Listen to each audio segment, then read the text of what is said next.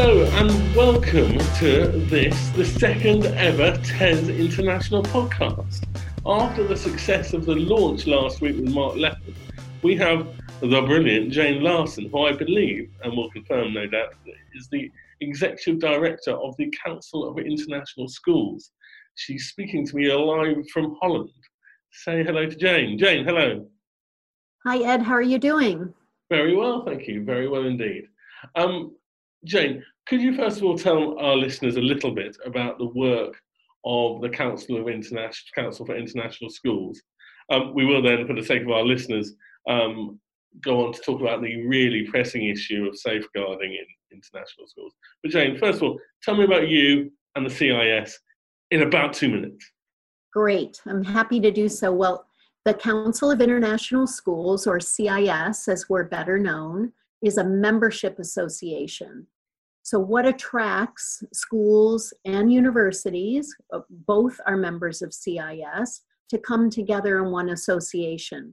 It's a shared commitment overall to high quality international education. But even more specifically, it's a commitment to developing global citizens.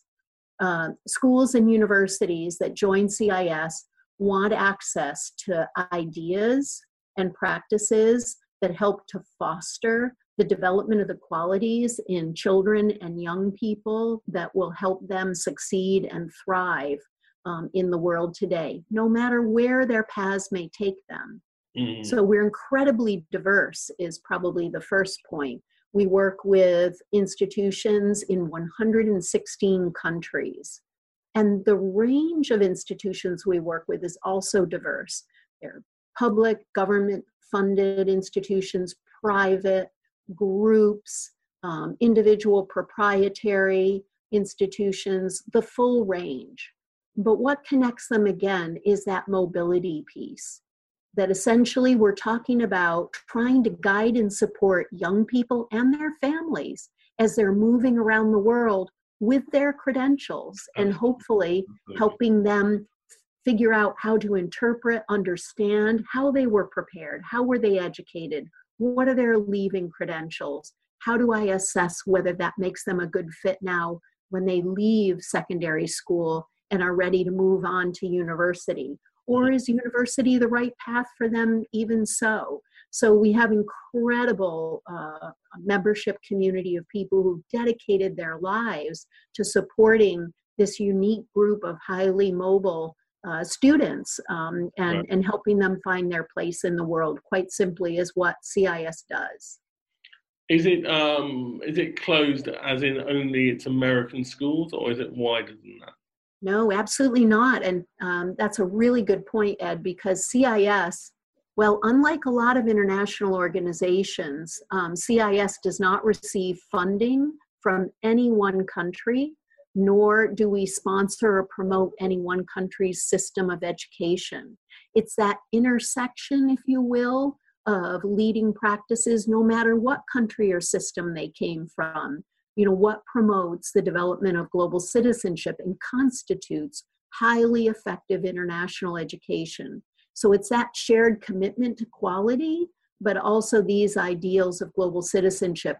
Frequently our board of trustees who are comprised of leaders from our school and university communities they'll talk about well what's more important high quality education or global citizenship? And consistently we come back to know both. They really have to be held closely and work together. So again and it, and i think our members really understand that. They know that great things are happening around the world in education and they want access to them so if we weren't as diverse as we are if we weren't connecting um, educators ideas and cultures because there are different ways of doing things that is the essence of how cis helps institutions improve. Fab, Jane, thank you. Um, one of the areas, key areas of work, as I alluded to earlier, um, and the reason you and I first met a few weeks ago, is your work as chair of the International Task Force on Child Protection.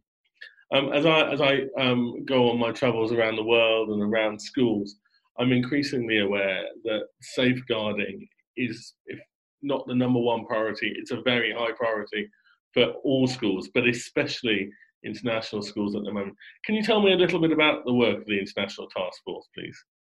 Yes, I will. Um, well, it's pretty sad that we have to have a task force, but sure. let's just, as you've pointed out, this is an area of challenge.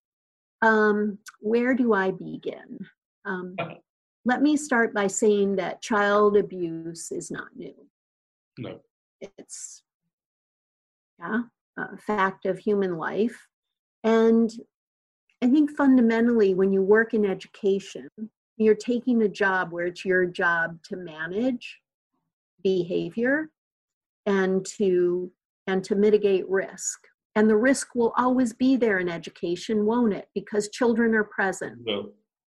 and i never when i started my own career in education long ago or when i even started working in international education i like many educational colleagues probably never thought about the fact that there were people drawn to our profession for the wrong reasons.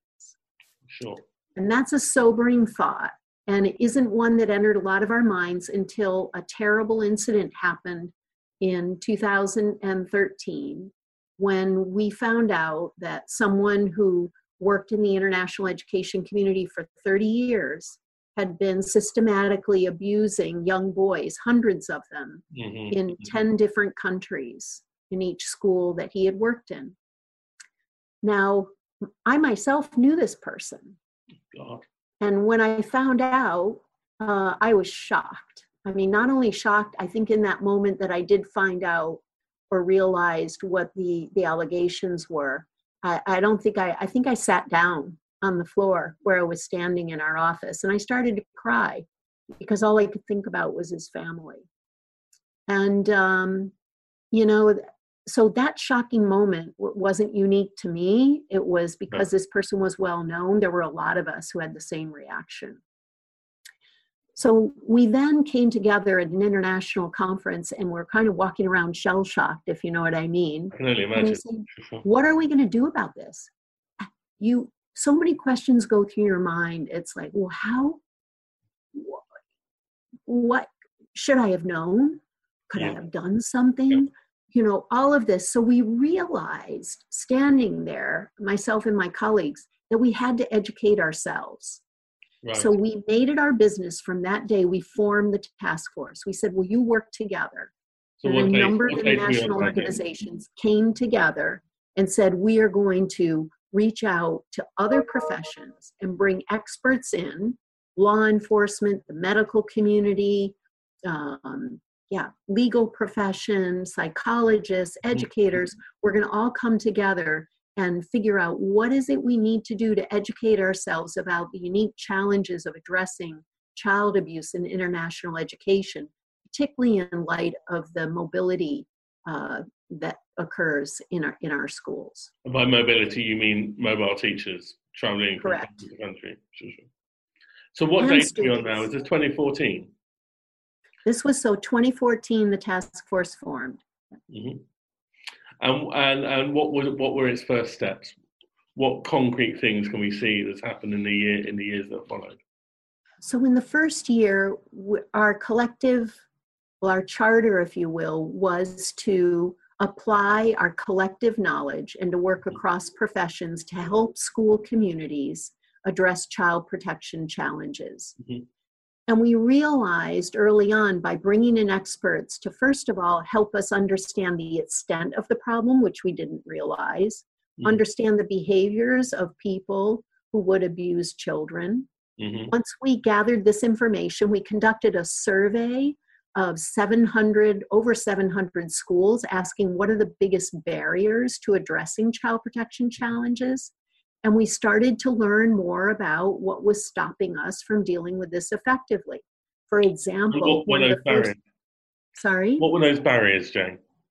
The number one barrier was um, cultural difference. Okay. That we found that different communities have different ways of dealing with abuse. Well, first of all, no one likes to t- talk about it. No.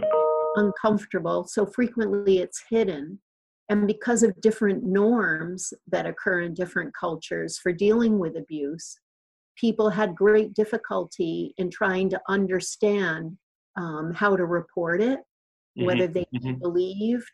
Um, that was the number one barrier cited by international schools. Secondly, it's generally people are nice people and want to assume the, assume the best about people. Yeah. So there's underreporting of quote unquote low level concerns, picking up on patterns of behavior. And then there was a complete lack of policies and procedures to help guide people for how to help people understand what inappropriate behavior is mm-hmm, mm-hmm. in, in a safe but caring way. So we organized ourselves into three groups. Mm-hmm. We said, first of all, we need to understand what kind of policies and procedures we need to put in place. We need to understand better how to safely recruit staff to come into our, our school communities. And thirdly, we knew that nothing would happen if it weren't measured in some way. So we called on every single agency that either accredits or inspects international schools and asked them to come together as well. Okay. So those were the three working committees that started over the next three years, 2014, 2016, to address those three areas of development. So if I'm a, if I'm a head teacher or a principal in a school in Southeast Asia, say, um, and I and I turn to the work of the International Task Force now, what would what would be the benefits of me looking to you guys? Well, we've learned a lot. Yeah, is there something and, I can use? Yes. And so, from a practical standpoint, the first thing we did when we came up, those three committees came up with stronger standards for accreditation and inspection, better recruiting policies and guidelines, and a set of basic policies and procedures, we knew we needed a home for this information. Mm. Also knew that we didn't want it locked up behind different membership gates of all the different membership associations in international education. So we looked to find a home and we found it at the International Center for Missing and Exploited Children, or mm. ICMEC as they're known. And through a benefactor and a grant from the US government, we were able to set up an education portal, open source. Mm-hmm. So any school, any educator in any country around the world can log in, go to the ICMEC site, type mm-hmm. in education portal, and there you have all the resources okay. ready for anyone's use. So let's talk about, about the challenge of mobility, as you call it, and by which we, are talking about the fact that this is a very mobile, very fluid workforce with teachers traveling the world, working a couple of years here, a couple of years there. This is a massive challenge for schools, isn't it? Um, so if they go on this education portal or they come to you, Jane, and say, um, how do I deal with this, Jane? What's your response? Frequently, we find many um, people are overwhelmed. Um, for example, um, it is very useful for my first advice is if you're a school leader or anyone in a school community to bring together people from multiple roles in the community and outside the community to talk about it mm-hmm. and figure out how to build capacity in your school and i think secondly for school leaders it can be very useful to first of all start looking at a code of conduct start with some of the basics Mm-hmm. What kind of behavior do we expect, um, you know, for people who are in our community? Not just for for us as educational leaders or teachers or counselors, but for parents and for students. That everyone has a responsibility to protect children. So by going to the education portal, we, hopefully it's organized in a very useful way to find those basic building blocks, if you will, starting with a code of conduct so, my first piece of advice is Does everyone in your school community ask them, have a shared definition of what child abuse is? And if it occurs in our community, how we're going to address it? That's a very important and fundamental conversation to have as a starting point. Okay. And then once you have that conversation with all of your school stakeholders, then you can start going about developing some codes of conduct that everyone understands, including the students, to understand what will happen if someone exhibits inappropriate behavior and how it's going to be dealt with. Mm-hmm. And in terms of a uh, in terms of school leadership, um, if I'm recruiting this year, say I need two maths teachers, a chemistry teacher, a PE teacher, uh, and a gamut of others. Um, what advice would you give those uh, principals in terms of ensuring that safeguarding protocols are followed? There's some really good advice coming together um, through the task force and other sources about how to recruit internationally in a more effective way. Yeah. Um, first of all, I'm sure no surprise to you, there's a huge variation in practices. Yeah, it's and, one of the problems, um, right? Yeah. So the first thing that one of those committees did was put together a basic framework of guidelines. Now, you'll find those guidelines for recruiting on the ICMEC education portal, but the second thing is people need training in mm-hmm. terms of how to action those guidelines, specifically in terms of reference checking yeah. and um, interviewing. And um, that is something that everyone needs training to do. Do you feel um, do you feel like the message um, is now getting through? You know, a few years ago, if you'd asked certainly someone in Britain about the international education scene, they would have described it as a, a wild west. It was kind of out there. No one knew what was going on. Teachers would go overseas and then disappear. Um, do you feel um, like your message, especially with the subject of safeguarding, is really now landing in schools and there is more structure around it? And if I was uh, if I was to take my family overseas, I could be confident uh, that the schools will be organised in a way that I would be happy with. Yeah, I guess my advice and your question was for school leaders. Once you start looking at the um, the new standards that that all we all have expectations for schools to improve their practices, and you know, when we were implementing through these accreditation and inspection agency the new standards, we knew our schools wouldn't meet them, Ed. We knew they wouldn't. But at the same time, we all realized we had a moral, ethical obligation to help them understand what those standards would be and how to improve. And there's a whole range of organizations that are now developing products, services, training, tools to help schools improve. Mm-hmm. And so the information is out there. My first piece of advice, I guess, going back to your question about where do you start so you don't feel overwhelmed.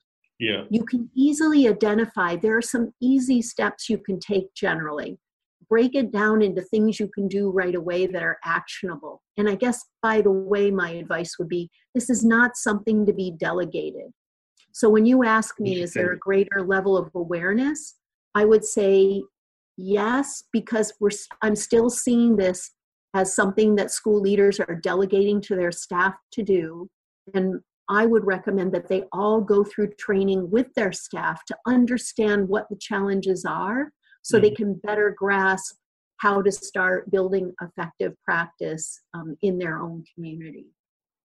So, lead from the front. This, exactly. this is the responsibility of you as the school leader, right?